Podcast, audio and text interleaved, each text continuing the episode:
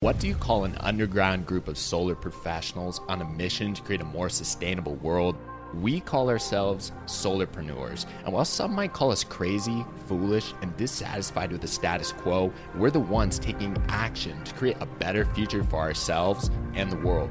Solarpreneur is dedicated to give you, the solar professional, the tools, skills, technology, and mentorship to take the industry by storm and sell more solar with less effort. We are solarpreneurs, and this is our story.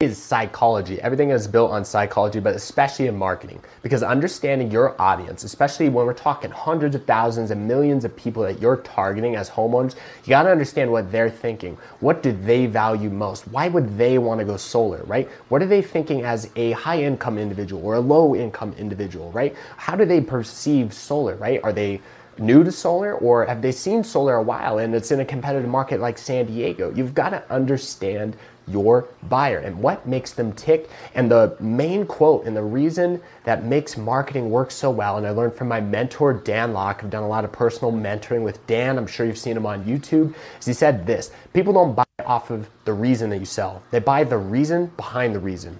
Meaning people don't buy solar or they don't buy to save money or to save the planet. They buy because they want to have more financial independence. They want to be able to send that kid to college. They want to feel like they're doing a good job as a parent or as a neighbor, being a good example, right? Those are the reasons behind the reasons. And that's why psychology is so important because if you don't understand that and you try to sell people the tool, right, instead of the reason and the result, okay, then nothing's gonna happen. A fitness coach does not make money off of saying, hey, I'm a fitness coach. I'm gonna show you how to do squats.